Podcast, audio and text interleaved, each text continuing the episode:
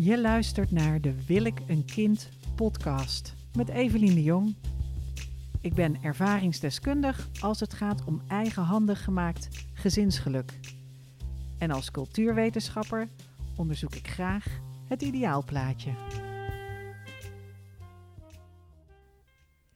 Ik werd een keer bekeurd voor het zich bevinden op terrein voor onbevoegden, te weten een zwembad in de binnenstad van Maastricht. En waar ik het meest van schrok, was niet dat we betrapt werden, maar was de leeftijd van mijn uh, inbraakcollega. Te weten een aantrekkelijke jongeman. Maar hij was geboren in 1979. En ik schrok me wild, want ik dacht, oh, dat is bijna 1980. ik, ik ben een pedo. Dat, uh, ik wil het in deze podcast vandaag met jullie gaan hebben over leeftijdsverschillen. Leeftijdsverschillen binnen een relatie en wat dat betekent voor je kinderwens. Want uh, leeftijdsverschillen zijn gewoon geaccepteerd inmiddels in relaties. En het kan allebei de kanten op. Dus je kunt als vrouw een jongere vriend hebben of een oudere vriend hebben. Je kunt als man een jongere vriendin hebben of een oudere vriendin hebben. Maar het heeft wel impact op het kinderwensvraagstuk. Net zo goed als dat het wel of niet al hebben van kinderen ook de situatie beïnvloedt. Uh, omdat die relaties nou eenmaal dynamischer zijn omdat er meer vrijheid is. En soms kom je een zielsverwant tegen en die is dan nou eenmaal veel jonger. Zoals ik dus had in dat zwembad. Het was op zich. Um, er was, uh, dit gaat over die uh, jonge man waar ik uh, lang aan vast heb gezeten. We beleefden spannende avonturen. En een van de avonturen die we beleefden was dat we inbraken in een zwembad in de binnenstad van Maastricht. En toen we daar enthousiast dingen aan het doen waren, kwam er ineens een meneer met een snor en een pet in een uniform. En die zegt: Kunt u zich even aankleden? En uh, toen zijn wij uh, naar onze kleding uh, toe gerend, hebben we ons aangekleed. En toen, zegt u, zei, toen hij, ik ga u bekeuren voor deze overtreding. U bevindt zich op terrein voor onbevoegden, weet ik veel. En het is een van de bekeuringen die ik het meest waardeer. Is, nou ja, een bekeuring voor dus daar zijn met iemand. Maar ik schrok dus van zijn leeftijd, want ik had me niet gerealiseerd. Ik wist wel dat hij jonger was, want ik was bezig met afstuderen en hij was net begonnen als student. En ik dacht, ik dacht er verder niet zoveel over na, maar pas toen ik de cijfers hoorde, dus toen ik in mijn hoofd hoorde 1980 en ik ben zelf uit 1973, toen dacht ik, toen ineens dacht ik 1980 is gewoon nog een kind. Wat niet waar was. Uh, uh, dit speelt zich af in uh, 1998, dus hij was geen kind meer. Maar toch, um, ik, ik werd toen geconfronteerd met dat leeftijdsverschil en ik schrok daarvan. Wat zijn nou die verschillende levensfases waar je in kunt zitten? Daar wil ik het vandaag met jullie over hebben. En ook of dat je wel of niet al iets hebt meegemaakt en wat dat doet qua ideaalplaatje en realistisch naar dingen kijken. En dat is ook vaak een groot struikelpunt. En een ander aspect wat ik wil bespreken is dat we denken dat we af zijn nu.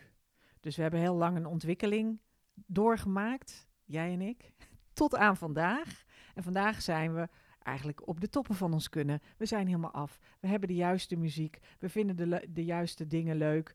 Um, we zijn zoals we zijn. En de punt zetten we in, in uh, hoe zal ik dat zeggen? Filosofisch opzicht of mentaal opzicht. Denk je, nou, dit is zoals ik ben. Ik ben nu wie ik ben. Ik ben klaar. Dat is ook een. Uh, een aspect wat ik vandaag wil bespreken. En tot slot, als je het hebt over het krijgen van een kind, dan denken mensen: oké, ik krijg een kind. En dan zetten ze daar de punt. Terwijl je hebt natuurlijk een baby, een dreumes, een peuter, een kleuter. Dan heb je een kind dat naar school gaat. Dan heb je een kind dat naar de middelbare school gaat. Dan heb je een adolescent. En daarna zijn ze weg en willen ze je nooit meer zien. Behalve als ze geld nodig hebben. Of iemand die de was doet. Um, nee, natuurlijk niet ze zullen voor me zorgen. Um, en tot slot, daar wil ik de podcast mee afsluiten. Wat nou als die leeftijdsfase zorgen voor die verschillen in leeftijd of die verschillen in levensfase? Wat nou als die zorgen voor een probleem? En, ehm, eh, en wat kun je dan doen? Welke oplossingen zijn er wel en welke zijn er niet? Eerst de verschillende levensfasen. Nou, zoals ik eh, al eerder in een podcast had uitgelegd, ik mag graag een dansje doen tot vier uur ochtends met de dikke jonko op de tonen van de Wicked Jazz. Maar dit, dit verhaal heb ik heel vaak verteld en eh, is ook allemaal echt gebeurd, is echt waar. Alleen, ik moet er nu niet meer aan denken. Nee, ik heb regelmatig. Ik had net nog iemand aan de telefoon die zei: eh, Ja, maar hè, corona, we kennen nou in ieder geval, het is voorbij en we kunnen nu gewoon weer lekker de kroeg in. En dat ik dacht: Oh ja, lekker de kroeg in. Zelfs daar. Ik word een beetje, de corona is nog maar net voorbij. We spreken nu april 2022. En uh, ik heb net dat kinderfeestje gegeven en hadden we de hele klas voor uitgenodigd. Nou, toen heb ik regelmatig verzucht en gesteund van tjeetje, was de corona nog maar terug? Ik kan het allemaal niet handelen. Ineens loopt die agenda weer vol, er is van alles te doen. En ik vond eigenlijk, uh, ik heb niet goed mijn zegeningen geteld in coronatijd. het was hartstikke lekker rustig. De verschillende levensfasen is dus niet alleen in je kindertijd zijn die verschillen heel groot. Dus je hebt ook een babygroep, een dreumesgroep, een peutergroep.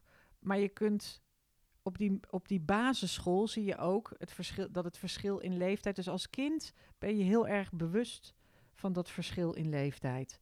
Maar als je daarna vanaf zeg maar de middelbare school en je gaat studeren en daarna, nou sommige mensen, ik kom wel eens mensen tegen die zeiden ja, ik dacht bij 35 houdt het op, dan ben je daarna oud. Maar eigenlijk vanaf je begin dertigste tot pak een beet, ik ben nu bijna 50 ja, het is allemaal een beetje een blur. Het is een beetje een blur. En ik merk wel dat als ik dadelijk uh, in de sociale woning bouw, over vijf jaar, zei pas iemand tegen mij, over vijf jaar kan ik aanspraak maken op een 55-plus woning. Dan kun je naar de begane grond. Dan hoef je niet meer zes trappen op. En ik merk dat dat soort dingen, dat zie je niet aankomen. Die ouderdom, dat zie je niet aankomen. Er zijn speciale pakken voor auto's uh, die mensen aantrekken, die auto's ontwikkelen om auto's te ontwerpen voor oudere mensen. Want oudere mensen, die willen wel een sportwagen rijden. Ze hebben daar ook het geld voor.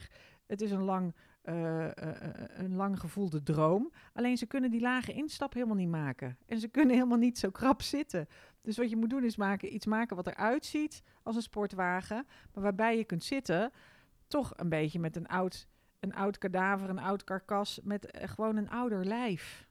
Je krijgt een ouder lijf. Je denken verandert, je hormoonhuishouding verandert, er verandert van alles. En die verschillende levensfases, die zie je dus niet aankomen, maar ook leuke meisjes worden 50. Is de titel van een heel goed boek dat ik uh, recent gelezen heb, want ik zit in de overgang. Ik deel gewoon alles met jullie mensen. Ik sta hier zwetend deze podcast op te nemen. Nee, ik slik hormonen.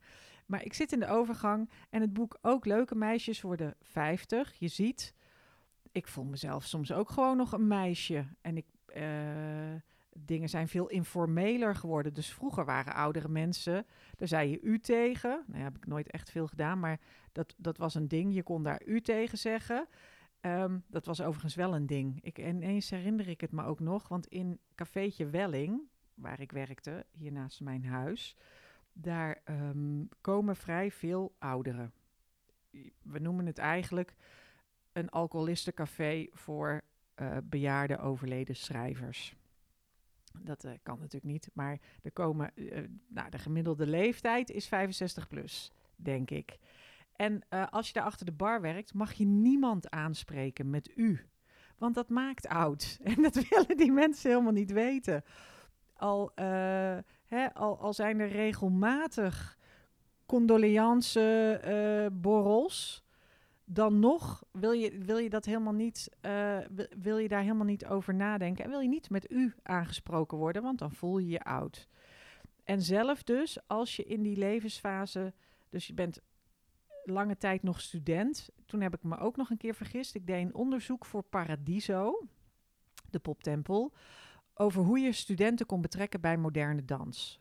Paradiso programmeert tijdens jullie dans, moderne dans, door heel Paradiso heen. En zij probeerde studenten daarbij te betrekken. En ik ging voor hen onderzoeken hoe ze dat het beste konden doen met het bedrijf dat ik had voordat ik wil ik een kind begon. En uh, een van de dingen die ik dacht toen ik daar uh, mee aan de slag ging, was: Nou, ik ben zelf student. Ik ben weliswaar tien jaar geleden afgestudeerd, maar in principe voel ik me nog eens een student. Ik gedraag me nog een beetje als een student. Ik woon in die woongroep. Nou, dat is eigenlijk een studentenhuis voor volwassen mensen met iets meer verantwoordelijkheidsgevoel en die gewoon regelmatig de afwas doen. En niet het fornuis onder aluminiumfolie inpakken. Um, maar ik ben gewoon nog een student. Totdat ik studenten had gevonden, een twintigtal, en daarmee in Paradiso zat en om me heen keek en dacht: verrek, ik ben helemaal geen student meer. Dit zijn studenten. Ik ben helemaal geen student. Ik ben gewoon een, een dikke dertiger. Een dikke dertiger. Ik zit in de dertig en het is een andere fase dan de studentenfase. En uh, ik weet nog dat bijvoorbeeld als ik mijn oma, ik heb drie jaar, toen ik op de Koningstheateracademie zat, heb ik drie jaar gedeelte, gedeelte van de week bij mijn oma in huis gewoond. Um, en die was toen eind 80, begin 90.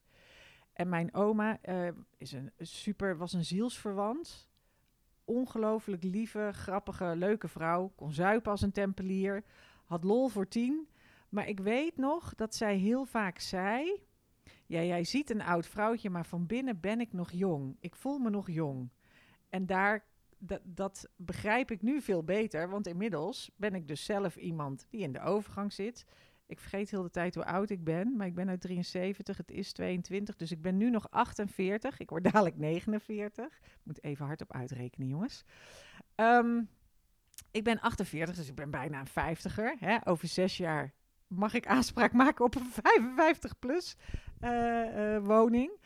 Um, ik voel me niet zo. Maar soms word ik geconfronteerd met dingen en dan denk ik: oh ja, ik ben wel al ouder. Ik ben, ik ben gewoon een volwassene. Hè? Nou, het is eruit, jongens. Ik ben gewoon een volwassene. En um, dat is een andere levensfase. Dat betekent dat je andere dingen belangrijk vindt dan toen ik als student dingen belangrijk vond. En die, soms gaat het heel geleidelijk, die verandering. Maar als je bijvoorbeeld kijkt naar studentenhuizen, mijn kamer is helemaal tip-top uh, gerenoveerd. En er zit een grote boekenkast is er ingebouwd en andere inbouwkasten. En uh, ik hou ervan als dingen aan de kant zijn en als er orde is. Terwijl in de fase daarvoor, en toen was ik al geen student meer, toen was ik al aan het werk. Maar ik weet nog dat het gewoon een soort speelhol was voor een, ja, eigenlijk meer voor een student. Dus ik had uh, ooit van iemand een plakpiemel cadeau gekregen. Dat is een soort gummi ding en ik wist niet precies wat het was. Dus ik zei, wat is dit? Ze zei, nou, dat is een plakpiemel. Als je die tegen het plafond gooit, dan blijft die plakken. En dat heb ik toen gedaan. En toen heb ik jaren... heb ik jaren, als je binnenkwam, zat er een plakpiemel tegen het plafond. Met een grote natte plek eromheen. Want er zat een soort goedje aan, waardoor die zichzelf met siliconen aan het plafond vastzoog. En daarnaast had ik een picture disc ook tegen het plafond zitten van André Hazes. Van een jonge André Hazes. Dat vond ik grappig. Niet de André junior, maar gewoon de originele André Hazes. Um, beperkte oplage, collectors item.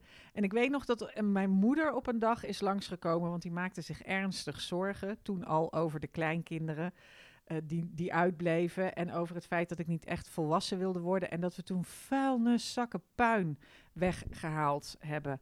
En het was geloof ik vlak voordat ik naar Polen ging, of toen ik ervan terugkwam. Maar dat we hier met z'n tweeën twee dagen... Ik weet nog dat we alle hoesjes van cd'tjes hebben weggedaan. Omdat die heel veel ruimte in beslag namen. En dat ik die allemaal in zo'n boek heb gestopt. Zo'n grote map. En daar konden dan vier cd'tjes naast elkaar. En dat dan pagina's achter elkaar. Nou, dat scheelde al een kubieke meter aan ruimte in mijn uh, kamer en mijn huis. Want ik woon natuurlijk nog steeds in die woongroep. Dus ik heb nog steeds die, uh, die woonruimte op zo'n gekke manier. Maar die, um, die leeftijds... Dus dat was voor mij een, een, een wat helderdere overgang. Want ik was dus al aan het werk. Ik was al heel uh, verantwoordelijk. Maar dat ik ineens... Ik begreep nooit waarom mensen zo met hun huis aan het tutten waren. En opeens kreeg ik zelf de behoefte om met mijn huis te gaan tutten. En dat is best wel... kan een mindfuck zijn. Omdat je heel erg... Ik kan heel erg cultiveren waar ik in zit. Dus als ik ergens heel erg van houd Billie Eilish, Vrouwtje, Stromae, dan luister ik dat helemaal kapot. Dus dan zet ik dat gewoon op. Dan ben ik een soort, ik weet misschien is dat een soort autistisch ding of zo, maar dan kan ik daar geen genoeg van krijgen. Dus dan zet ik dat continu zet ik dat aan. En het was een beetje in mijn, in mijn levensstijl was het hetzelfde. Dus eh, het was wel een rommeltje en een chaos, maar een gezellig rommeltje en chaos. En ik eh, had heel veel t-shirtjes met leuke opdruk. Kloostervrouw was zo'n t-shirt en iets met een leuke voetballer en iets met een Lada uit Duitsland. En toen zijn we nog een keer naar Thailand geweest, had ik daar een leuk shirtje met vlindertjes. Ik grossierde in t-shirts met een leuke opdruk. Ik heb nooit meer t-shirts met een leuke opdruk aan. Maar ik dacht toen dat ik voor altijd een vrouw zou zijn die dat soort shirts droeg. En die altijd op gimpen zou lopen. Ik loop nog steeds wel op gimpen, want ik kan niet op hakken. Ehm, maar ik weet nog dat ik toen dacht... Ik heb me nu helemaal ontwikkeld. Dit is wie ik ben. Ik, ik hou niet van autoriteit en ik ben speels. En ik, nou ja, ik cultiveerde een, een, een plaatje van mezelf... zonder mezelf te realiseren... dat je dus helemaal niet af bent. En dat je eerst begrijp je niet wat die grijze golf in het concertgebouw doet. En, en om naar die saaie muziek in mijn ogen, oren, in mijn oren, ik heb geen getraind gehoor, toch een beetje saaie muziek te luisteren. Tot je op een gegeven moment zelf denkt: wow, die cello-concerten van Bach, Arvo Pärt, Ezio Bosso, het is fantastisch. Maar ja, daar moet je dus wel wat ouder voor zijn. En dan denk je, wat, ik, wat die wicked jazz, die, die dreun, dan word je gewoon toch je moeder. Maar goed, die levensfase, die zie je dus eigenlijk bijna niet aankomen. Je kinderwens is een van de dingen die leeftijdsgebonden is. En dat maakt veel uit als er een leeftijdsverschil is in de relatie. Dus ik ken diverse vrouwen, heb diverse vrouwen begeleid, die een relatie hebben met een man die ouder is. Die dan achter in de 40 is of tegen de 50 of begin 50 eh, of nog ouder. Um, en die of al kinderen heeft en niet meer zo nodig hoeft, of die zich er al bij heeft neergelegd dat er geen kinderen komen en daar helemaal prima senang mee is. Terwijl die vrouwen in kwestie, die zijn meestal halverwege de 30, tussen de 30 en de 40. En die willen dat nog wel. En dan krijg je een hele rare situatie dat ze proberen die man, die, ze, ze begrijpen niet waarom die man dat niet net zo graag met hun wil. Met hen. Dus ze snappen niet waarom hij zegt, nou ja, weet je wel, dit, ik, ik ben al wat ouder, voor mij hoeft het niet zo. Ik heb mijn leven zo op orde. Sowieso denk ik dat het verschillend is voor mannen en vrouwen hoe ze erop aangesproken worden en op aangekeken worden. Uh, of dat je wel of niet kinderen hebt. Dus dat het voor vrouwen uh, is de samenleving wat dwingender. Um, maar dat betekent dat die, dat verschil in, in levensfase, zeker als iemand al kinderen heeft, heeft die, en dan kom ik dus bij dat tweede punt, als je het wel of niet al meegemaakt hebt, dan verdwijnt het ideaalplaatje en dat wordt vervangen door een realistisch besef.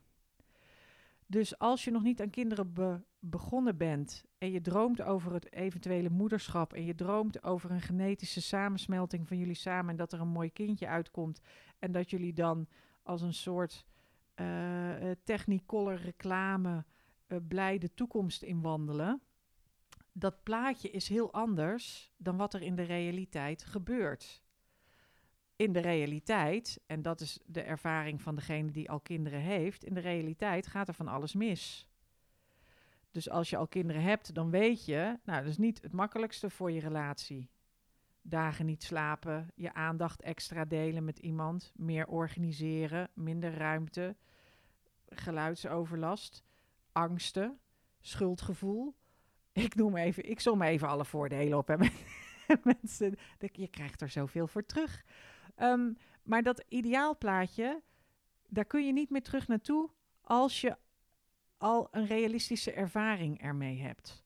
Dus als jij nog niet een kind hebt gekregen, maar je hebt wel het verlangen, je hebt wel die kinderwens.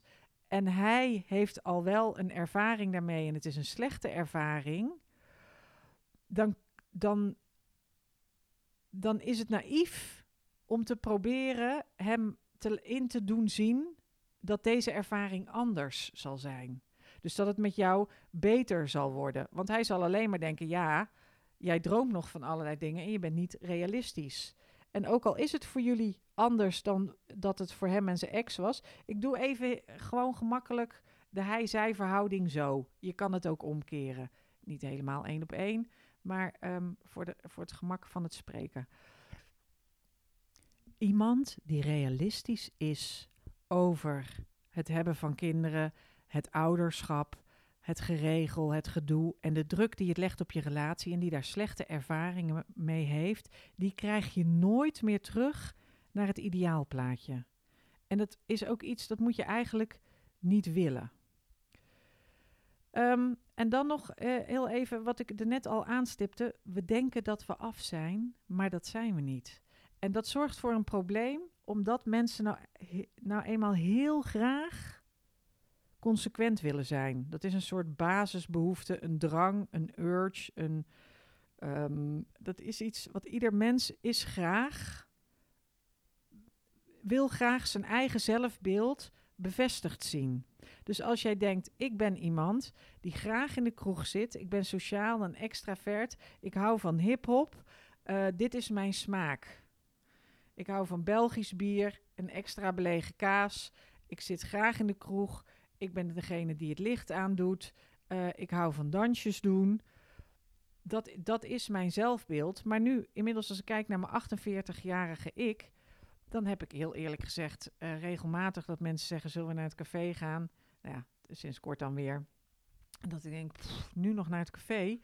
Uh, kan het ook anders? kan het ook anders? Zullen we anders ergens iets gaan eten en daarna op tijd naar huis? Want ik wil graag op tijd gaan slapen, want dan ben ik morgen uitgerust wakker. Um, dus die, die, je denkt dat je af bent, maar je bent niet af. En soms maakt dat in je hoofd een probleem, omdat je daardoor iemand anders blijkt te zijn dan je dacht dat je was. Et voilà. Soms blijk je iemand anders te zijn dan je dacht dat je was. Omdat je naar een volgende levensfase gaat en andere dingen prettig gaat vinden. Of mooi of fijn of leuk. Dus je smaak verandert. En je behoeften veranderen. En die levensfasesverandering, die zie je eigenlijk gek genoeg. Weet je dat ze eraan komen, maar je ziet ze niet aankomen. Ik heb met mijn ouders hier wel eens gesprekken over gehad, want die zeiden dan van ja, je moet toch je pensioen regelen. En um, je moet erover nadenken als je ouder wordt en hoe, hoe moet dat dan? En dat ik dacht, wel nee, waarom zou ik... Ik zie allemaal mensen die hun pensioen geregeld hebben... en daar heel hun leven lang hard gewerkt hebben... en dan een hartinfarct krijgen of een... Of een die dood neervallen of die uh, grote pech hebben. Of, hè, dus, ik, dus ik ben zeker niet van alles maar uitstellen totdat je, nadat je klaar bent met werken. Maar tegelijkertijd, nu ik 48 ben, denk ik, ah, motherfucker, mijn pensioen. en dat hebben ze verteld. Ze hebben het me gezegd en ik wist dat het aan zit te komen. En ik heb wel zo'n soort van vage notie van, oh ja, dadelijk kan je niet meer werken. En dan moet er toch op de een of andere manier iets geregeld zijn. En dan wonen we gelukkig nog in een land waar de dingen over het algemeen heel goed geregeld zijn. Uh, als je uh, de Jong heet, dat kunnen we erbij zeggen, dat de racisten van de Belastingdienst, als, als ze je niet eruit uh, pikken. Maar dus dat, dat je dat dus nu, en nu begin ik, ik heb zelfs vrienden die met pensioen gaan. Dus ik kom nu op, op borrels, dus de wat oudere vrienden die ik heb, die gaan nu met pensioen. Dus nu komt het voor mij ineens, wordt het concreet. Wordt het, wordt het realistisch, dan denk ik, oh ja, dat zit er aan te komen. En nu ineens heb ik dus vrienden die zeggen, ja, over zoveel jaar kan ik reageren op een 55-plus huis. En dat ik denk, ja, dat is handig, want als je dan last hebt van je gewrichten, hè, dan kan je lekker uh, gewoon begane grond of met de lift.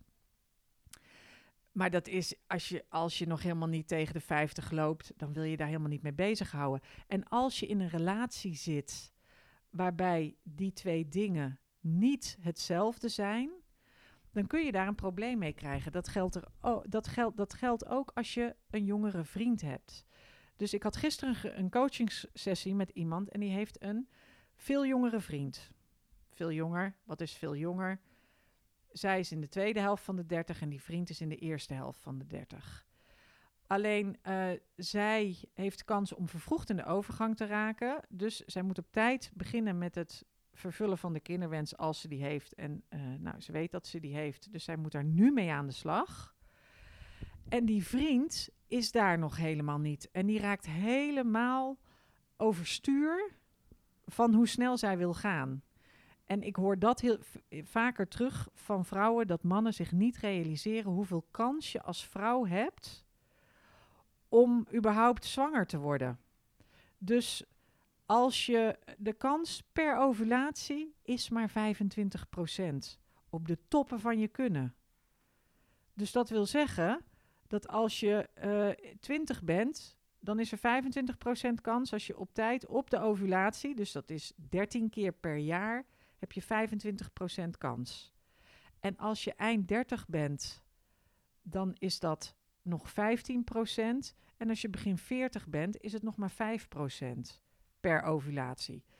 Dus dat maar 13 keer per jaar. Terwijl voor zo'n jonge, zo'n jonge vent, als hij 31, 32 is, nou, dan heeft hij makkelijk, echt makkelijk, nog 15 jaar om. Hij heeft nog 15 jaar vruchtbaarheid. Het wil niet zeggen dat hij per se 15 jaar moet wachten. En na de 30 hè, wordt het voor hem ook, kan je ook na gaan denken over kinderen.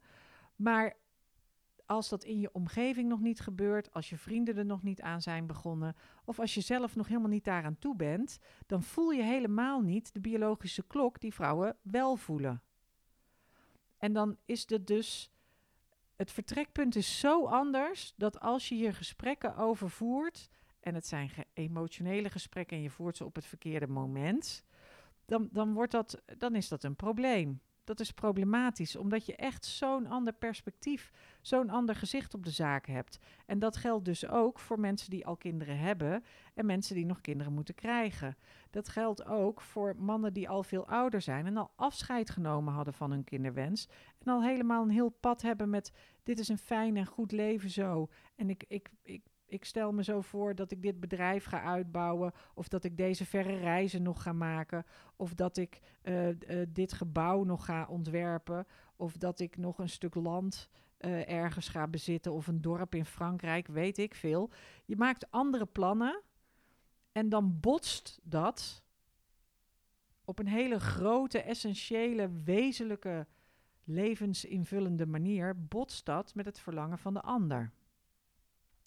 Nou, als je dat probleem tegenkomt, dus als je door leeftijdsverschil of verschil in levensfase, omdat de een al een keer een, een gezin gehad heeft en de ander niet, als zo'n botsing zich voordoet, is er maar één ding wat je kunt doen.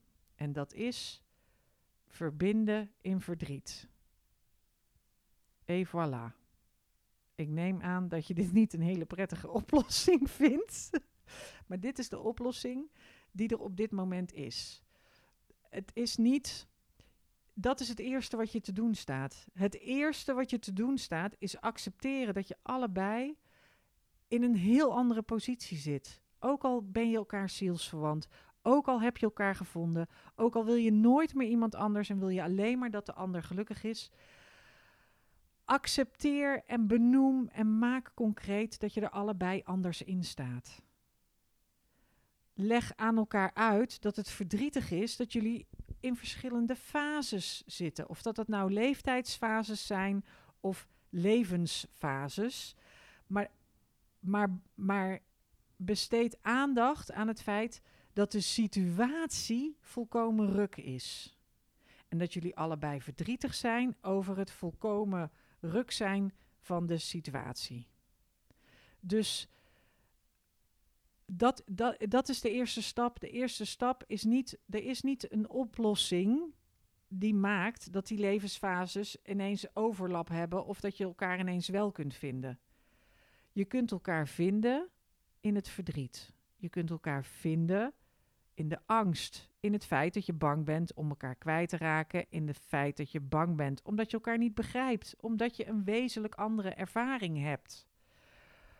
Maar door dat te benoemen, dat is ik moet ineens denken aan stand-up comedy. Als je eh, dus helemaal niet, ehm, als je met stand-up comedy op het podium staat en, en je ervaart dat je doodgaat of dat je een blackout hebt of dat het helemaal niet matcht met de zaal, dan eh, zegt ook iedereen, je moet dat benoemen. Je moet in het moment gaan zitten en dat benoemen. En dan voel je, ervaar je een golf van opluchting van het publiek van, oh ja, dat is wat er aan de hand is. Dat is waarom we het niet prettig uh, vinden of waar we om, waarom we oncomfortabel zijn of ons ongemakkelijk voelen. Maar door dat te benoemen en door daar ruimte voor te maken, dat is de eerste stap. En dan van daaruit kun je verder gaan kijken van wat, wat kunnen we doen om wel ons pad samen te vervolgen, om wel bij elkaar te blijven. Maar dan moet er ruimte en aandacht zijn voor het feit dat jullie in verschillende fases zitten. Dat jullie niet matchen qua leeftijd of qua ervaringen. En dan nog steeds ben je niet af. Dus dan nog steeds kunnen jullie samen je gaan ontwikkelen naar de volgende fase. En daar kan dan uit blijken of dat je wel of niet alles nog, hè, of dat het pad samen verder loopt. Um, dus ik hoop dat je niet te teleurgesteld bent in uh, uh, mijn oplossing. Er is dus mijn oplossing voor het probleem. Mijn advies. Mijn advies als je verschil ervaart in leeftijd of levensfase, dan is mijn advies om dat verschil te benoemen en te erkennen dat daar door angsten ontstaan en dat daardoor pijn en verdriet ontstaat en dat je daar, daardoor elkaar minder begrijpt. En daarop, als je het daarover hebt, dan zul je daarop verbinding ervaren en daar begrip in ervaren.